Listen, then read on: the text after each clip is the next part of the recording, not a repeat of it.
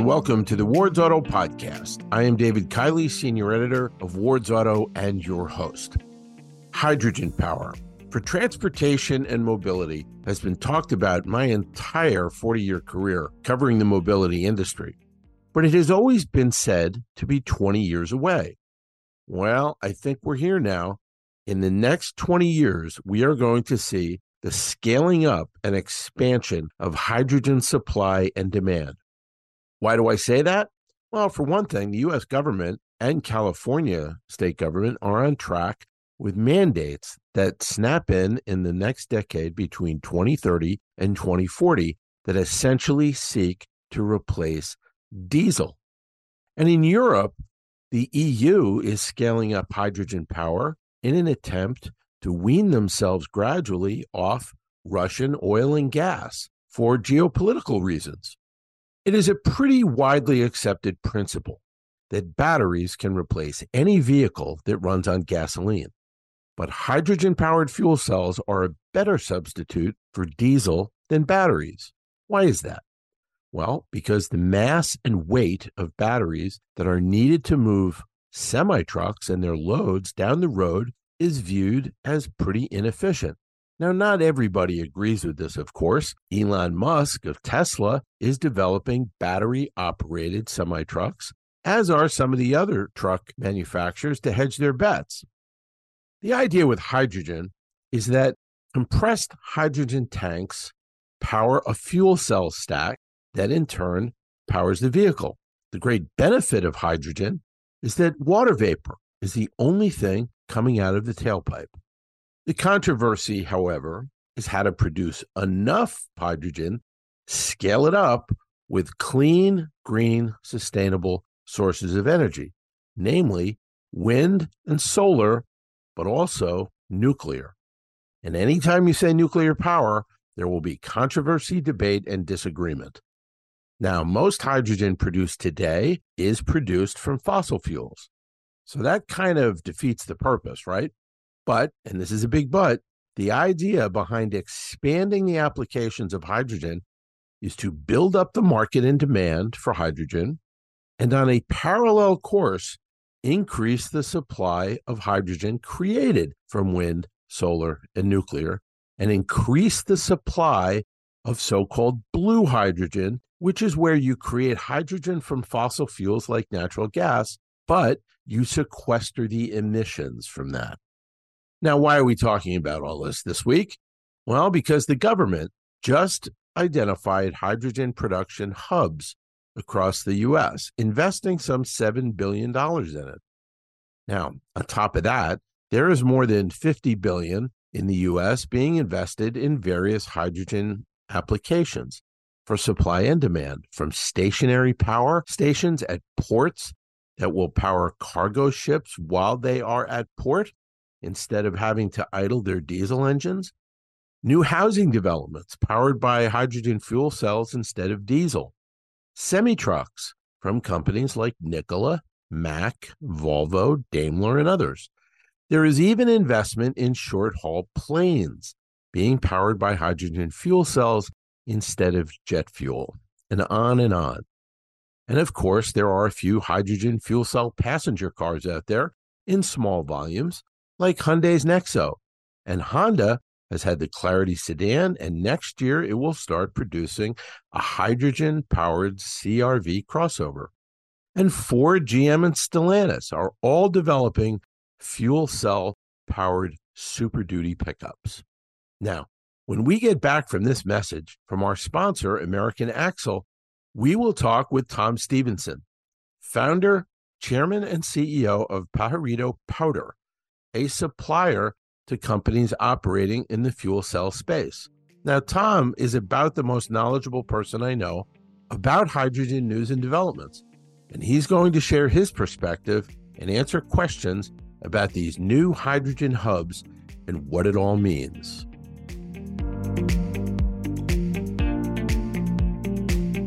This podcast is brought to you by American Axle and Manufacturing. AAM is designing, engineering, and manufacturing award winning vehicle technologies to power a more sustainable future. Their team is pushing the boundaries of disruption all around the world with over 80 global locations in 18 countries. To learn more and join the team that is bringing the future faster, visit aam.com/careers.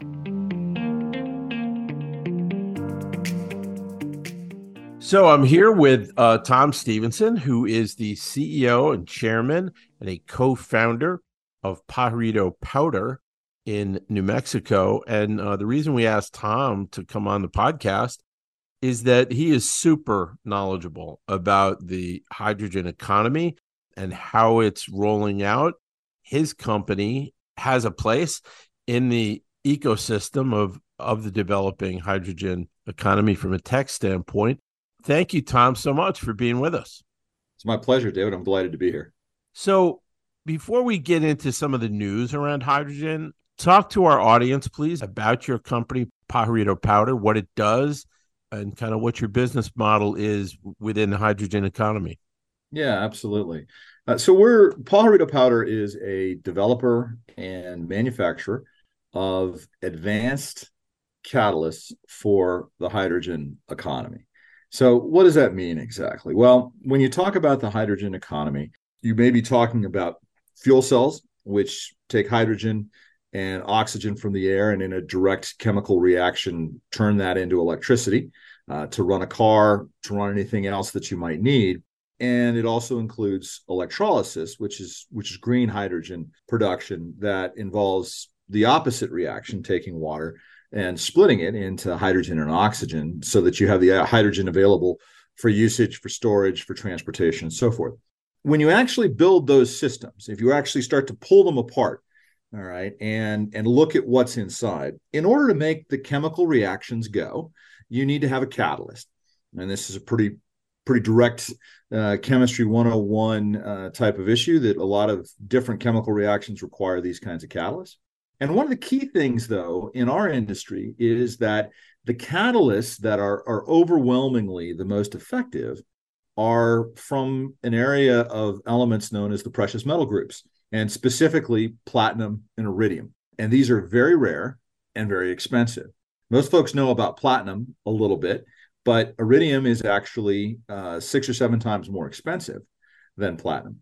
And iridium has a further problem that there's not very much of it in the world, so little of it that for us to achieve all the goals that have been targeted for the deployment of green hydrogen over the course of the next seven or eight years, we don't have enough of it in the world unless folks figure out ways to develop better catalyst materials to go into these fuel cells or electrolyzers.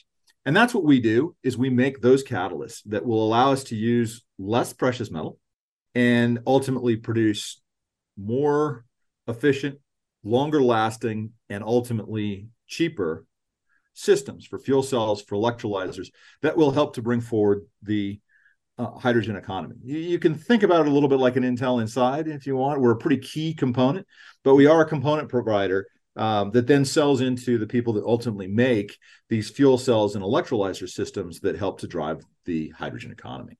Does your product make it so that you, the automakers or, or the, the companies that are making fuel cell stacks, et cetera, can use less platinum and iridium or does this also help in finding other sources of catalysts like other other metals or even t- things that are synthetic? So it's it yeah it's a little bit of both but fundamentally what we're able to do with our catalysts is reduce the amount of platinum by as much as 50% and in the case of iridium with some of our developmental products decrease the amount of iridium by a similar sort of 50 or 60% number Mm-hmm. Now, the way that we do that is is with different sorts of material sets that ultimately don't take the place of those precious metals by themselves, but make those precious metals far more effective in the work that they're doing inside the systems.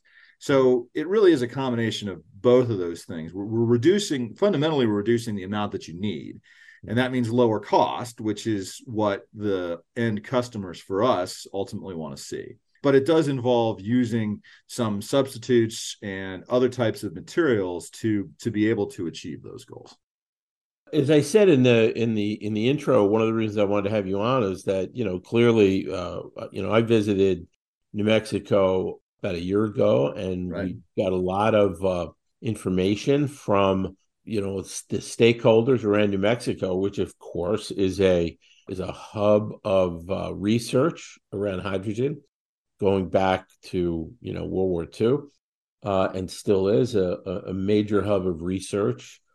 You just seem to know you know all the ins and outs, uh, and and analyze the the news around hydrogen, and can interpret it for us. So the big news in the last week is that the uh, seven billion dollars that uh, the U.S. government allocated in 2022 to stimulate the building of hydrogen production hubs, they were assigned a week ago. And unfortunately, the, the consortium of states around New Mexico did not win the day. But can you talk to us about your analysis of where the government decided to put the, the hubs and, and why you think they chose those spots?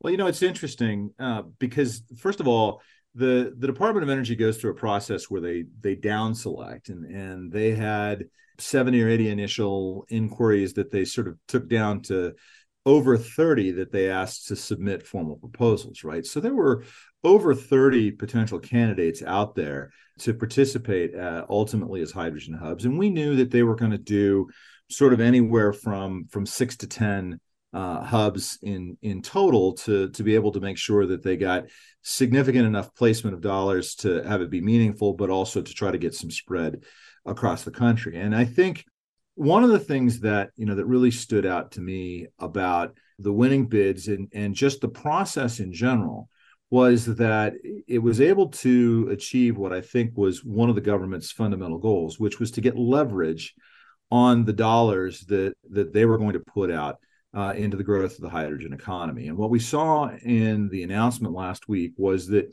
in addition to the $7 billion that's coming from the federal government, there's pledged over $40 billion worth of private sector investment to go with that.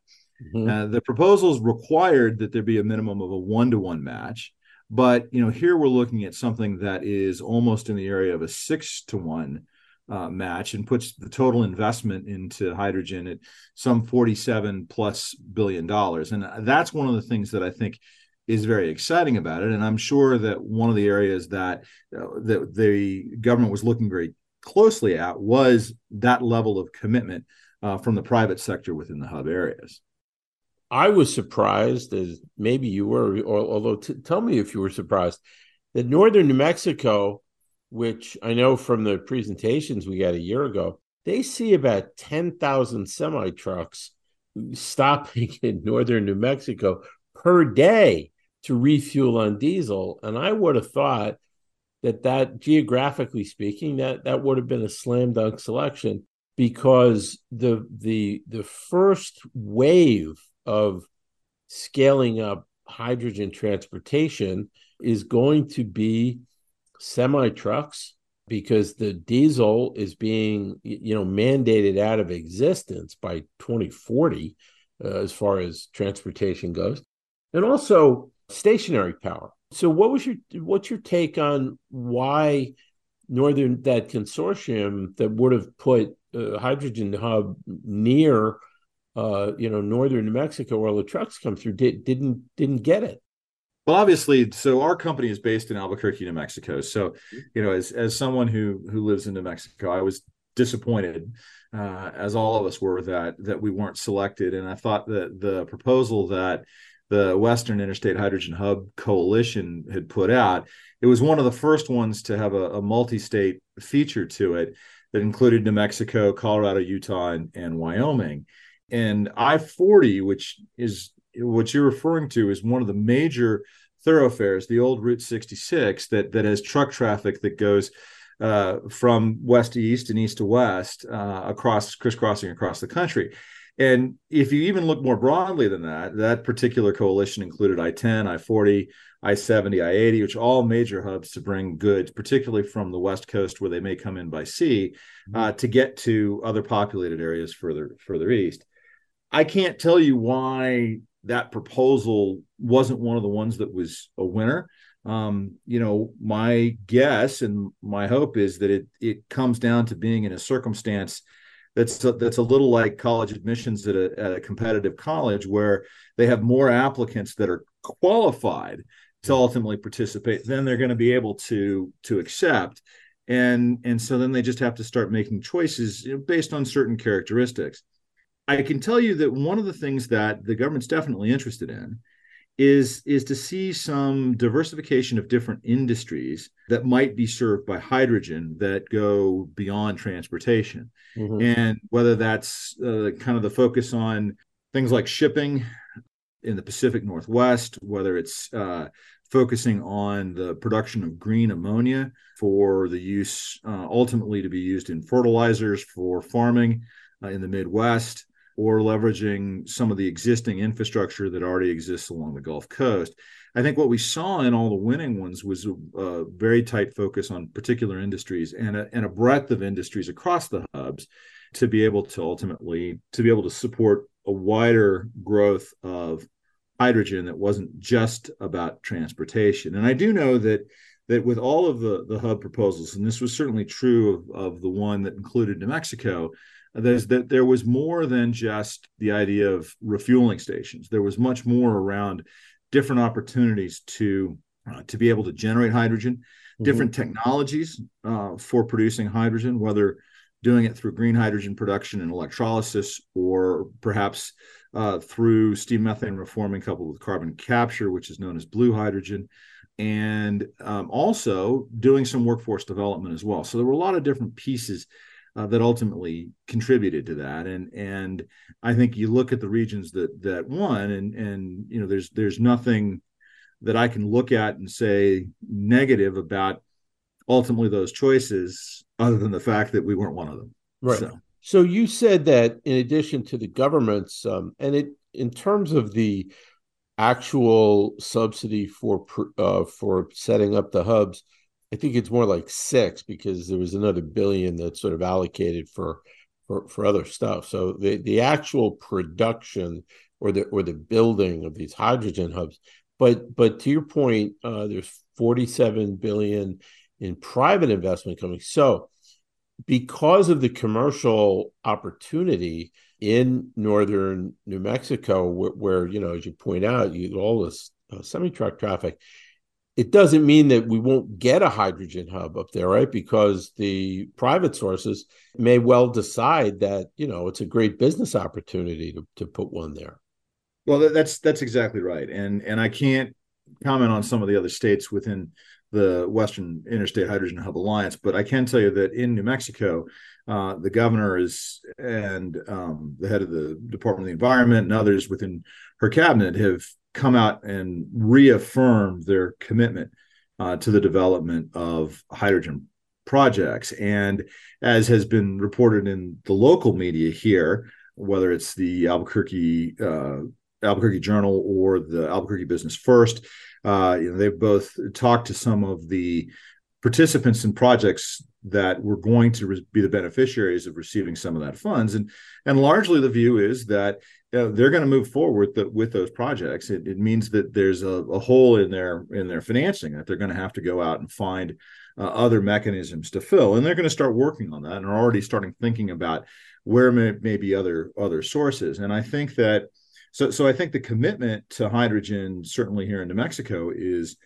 continues to be strong which we're delighted to see. And I think that we'll see that across the country among some of the other proposals that, and I don't know what those proposals were, but ones that fell into that category of being qualified, but not ultimately the ones that are selected, where those people will go and, and look to other potential resources. And, and we may see yet some some further leveraging and developing of, of other, you know, hydrogen hubs or regions of activity that that will yeah. be growing with hydrogen over the next couple of years.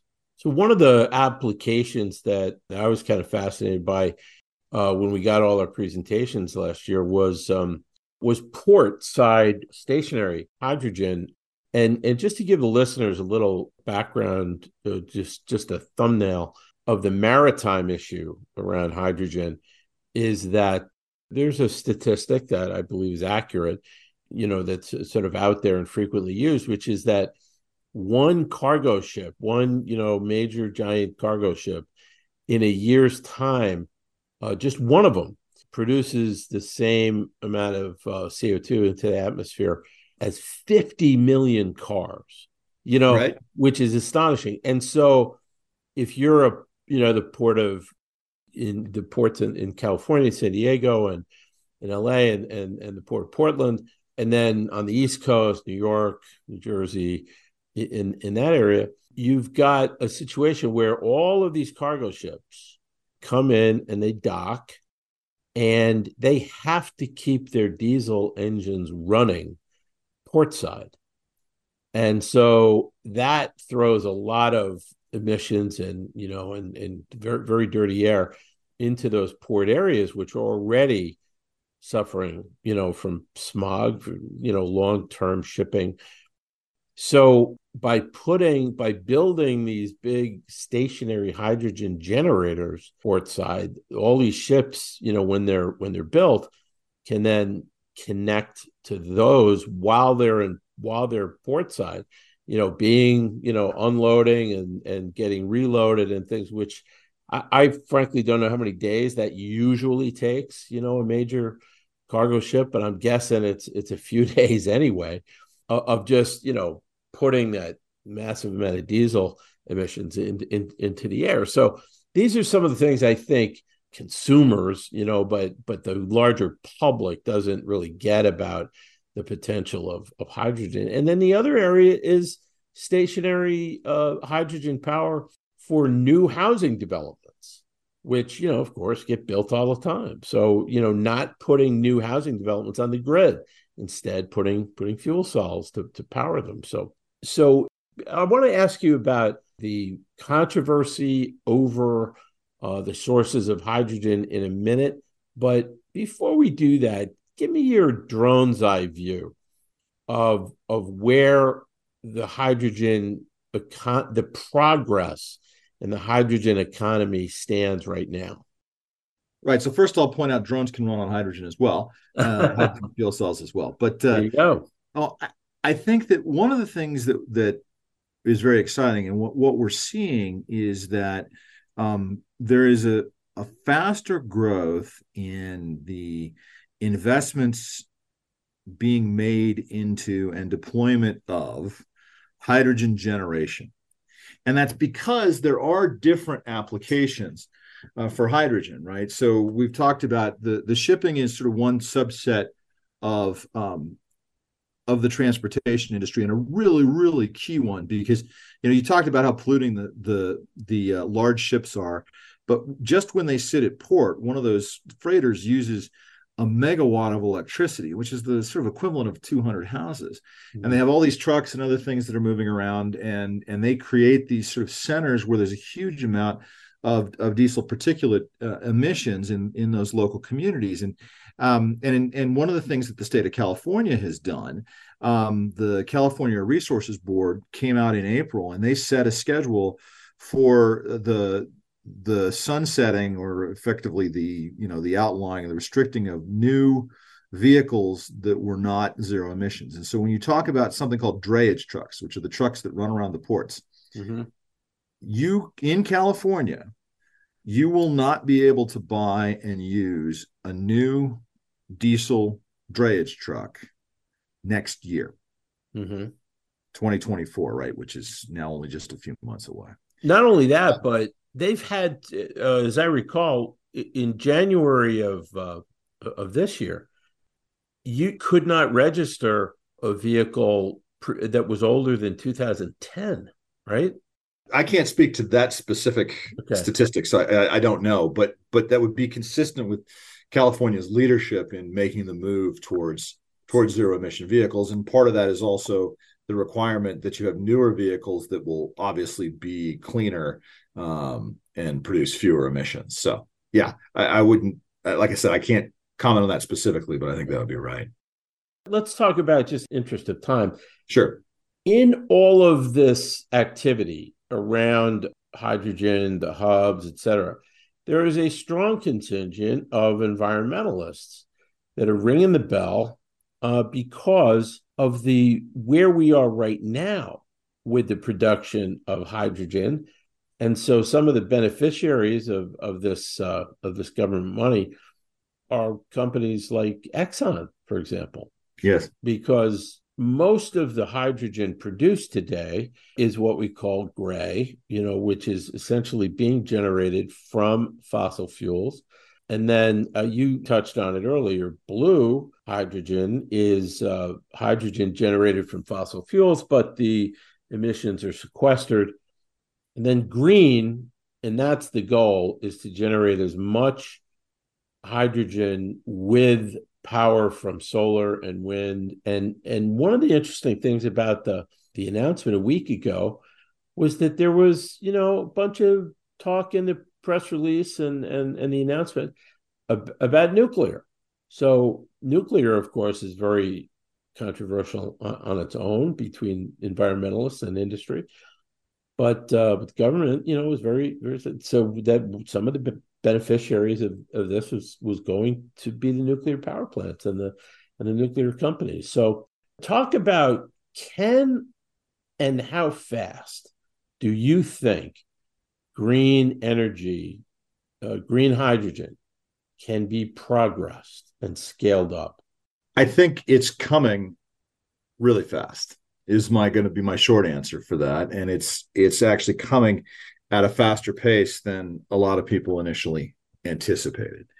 And that's certainly true internationally, where a lot of locales are uh, sort of leapfrogging and stepping past the the production of hydrogen from fossil fuels to the green hydrogen production. Europe is probably the best and biggest example of that, mm-hmm. which fits very naturally to the fact that they don't have much in the way of fossil fuels. They don't have oil, they don't have gas. They have oil in the North Sea, but they don't, don't have much natural gas, and they can certainly not going to buy it from the Russians anymore. And as a result, they've they've moved very very aggressively and very quickly towards the move of the green hydrogen. And and why that's impactful for us in the United States is that the the further deployment of these types of systems the further development of the technology brings down the cost brings up the efficiencies and starts to make it more competitive around all the markets within the world. But even here in the united states uh, you're seeing some you know some very significant moves in the development of green hydrogen and and it's coming along i think faster than uh, perhaps most people expected despite the fact that we have such an abundance of natural gas here in the United States and huge en- industries that have been built around that. Mm-hmm. Um, it will take time for those systems to ultimately be de- deployed. But one of the interesting things is that in some of the hubs, as you pointed out, some of the hubs are focused on using some of the blue hydrogen, um, but there's also several of them that are exclusively focused on green hydrogen, such as the state of California. And that's something that California has also done uh, with their support and subsidies for the creation of the consumer refueling stations uh, that they have there in the state, that all of them have to come from green hydrogen production. I think that we have to think a bit about you know getting from a to b and and all of this is you know is progress towards a move uh, where by building out the hydrogen infrastructure, uh, whether it's the transportation in terms of pipelines and trucking that can take hydrogen that was generated blue or green um, or pink, which is how it's described if it's electrolysis uh, that's coming originally from from nuclear energy. I, I, don't know where that one came from, but uh, but there it is. And, um, and and so the refueling stations, the the trucking, the capability, the pipelines, a lot of those other uses will build up on the demand side as the supply side continues to make that conversion from blue hydrogen to, to green. And, and what we're going to see, one of the other big pieces around hydrogen deployment is some incentives in the form of subsidies that exist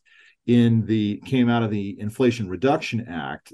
Hmm. And those require that the hydrogen be produced in a in a clean some in a clean format in order to get the full subsidy and so there's going to be a lot of attention paid on the specific language around that to make sure that that that that, that provides the appropriate incentives to to move towards towards green but i think that the essence of your first question was you know, how quickly is the green coming along? Um, we're actually seeing, certainly in our case, for our company, we're seeing tremendous increases in demand for our products as they support green hydrogen production. Um, and a lot of that is domestically here within the United States. And so I think it's one of those things where we're going to continue to see, you know, we may be on the on the cusp of of the real step up uh, in the hockey stick of growth in that area. Yeah, I read uh, there was a, a, environmentalist professor at, at a university. I, I, read a quote from from him in the last uh, last day or two, where you know he was saying that we have to be very careful about this because the you know the easiest way to ramp up is with natural gas, and that that process puts more methane into the atmosphere, which is which is definitely not a good thing. And so the concern, and, and I think it's legit, is that we're going to get too comfortable using natural gas to uh, create hydrogen and not progress the green sources fast enough. But I recognize the fact that we, this came up in our electrification conference th- this week. And, and I said, you know, you can't do these things one after the other. You can't wait until there's an, you know, there's north of 50% of hydrogen production is green before you implement, you, know, these things. It all has to be progressed at once you, you, know because otherwise you'll never get there and you and you have to create supply and demand along the way you know for the end uses like if a housing development with 100 houses is going to install hydrogen fuel cells and not put themselves on the grid they've got to have a reliable source of hydrogen. And so if it's gray or blue now you've got that those customers in place. And so that creates more demand to to develop the green hydrogen. And a lot of i think a lot of people with with uh, agendas you know will will bring you know kind of try to make this argument that well we should we don't need to do this now because this over here is not ready blah blah, blah. but it, it all has to be progressed at once am i wrong not at all and i to me this is an example of being very careful about you know, you know kind of letting the the perfect be the be the enemy of the good. Right. That, um, what we know is your point about your point about supply and demand is very much at the center of this discussion because one of the questions that has always come up in the transportation industry has been the question of sort of the chicken and egg. How do we get refueling infrastructure when there aren't enough vehicles on the road? How do we get enough vehicles on the road if there's not the refueling infrastructure to go with it? Now, I, think that where the industry is moving right now, that, that I'm very excited about, that solves some of that is the fact that trucks present uh, a uniquely positive opportunity for the use of hydrogen.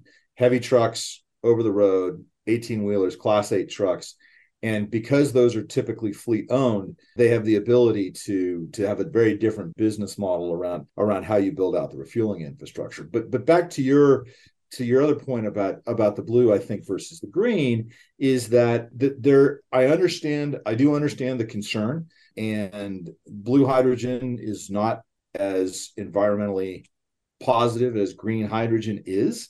I don't think there's a there's a valid argument you could say that's not the case. But it's better uh, than gray. but it's way better than gray and it's way better than brown yeah. um, which comes from refineries today. And so um, the ability to move towards that is all about taking us down the curve which is which is the point is to to be able to ultimately reduce uh, our our emissions and so as the electrolyzer technologies continue to improve, as they continue to come down in cost, as they continue to be deployed, and and as I said, it's it's not that people aren't interested in that. Frankly, it's probably going to be for some time a question of the electrolyzer companies building them as fast as they can uh, to be able to support the market demand that already exists.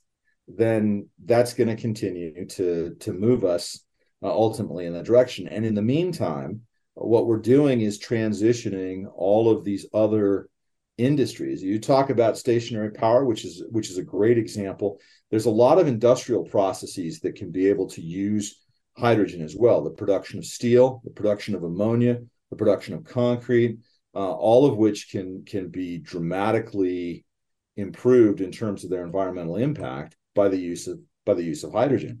And so much so that the the international organization, the Hydrogen Council, in their studies that they've done showing how they believe the breakdown of hydrogen usage will be as we get out towards 2050 is that only 25% of the hydrogen is going to be in transportation. Hmm. The other 75 is going to be in store, long-term storage. It's going to be in being able to use it for industrial applications as well as stationary and so forth. And so, you know, what what that says is 25% still the biggest single chunk, mm-hmm. but hydrogen is going to be used for a whole lot of things. And so our ability to generate that hydrogen and then allow people to make the transition on the demand side will make it a lot easier to make that move on the supply side as well. Well, that's great. Thank you so much, Tom. We're going to have you back for sure. And we're going to talk more about hydrogen in this podcast series because two of the really interesting uh, things I've seen in the news lately are you know prototypes out there for hydrogen powered trains and hydrogen powered ships. Yes. Um which because of that number i mentioned earlier about diesel powered cargo ships um yeah. hydrogen powered cargo ships and and cruise ships and things like that you know will have a huge impact on the on the climate. So thank you so much for sharing your your time and your expertise and, and analysis on uh, on you know on the placement of the hubs and kind of where where we're at right now. I appreciate it. My pleasure, Dave. This podcast was brought to you by American Axle and Manufacturing. AAM is designing, engineering, and manufacturing award winning vehicle technologies to power a more sustainable future. Their team is pushing the boundaries of disruption all around the world with over 80 global locations in 18 countries. To learn more and join the team that is bringing the future faster, visit aam.com/careers.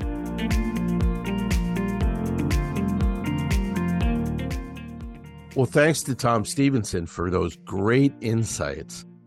Remember, please think about subscribing to the Wards podcast on your favorite platform like Spotify or Apple Podcasts. But you can always play it right off the Wards Auto website when you see our article written around each episode. You'll see a link in the article to play the episode right off your phone, laptop, or tablet. I'm your host, David Kiley. Graham Mitchell is our engineer. And until next time, enjoy the ride.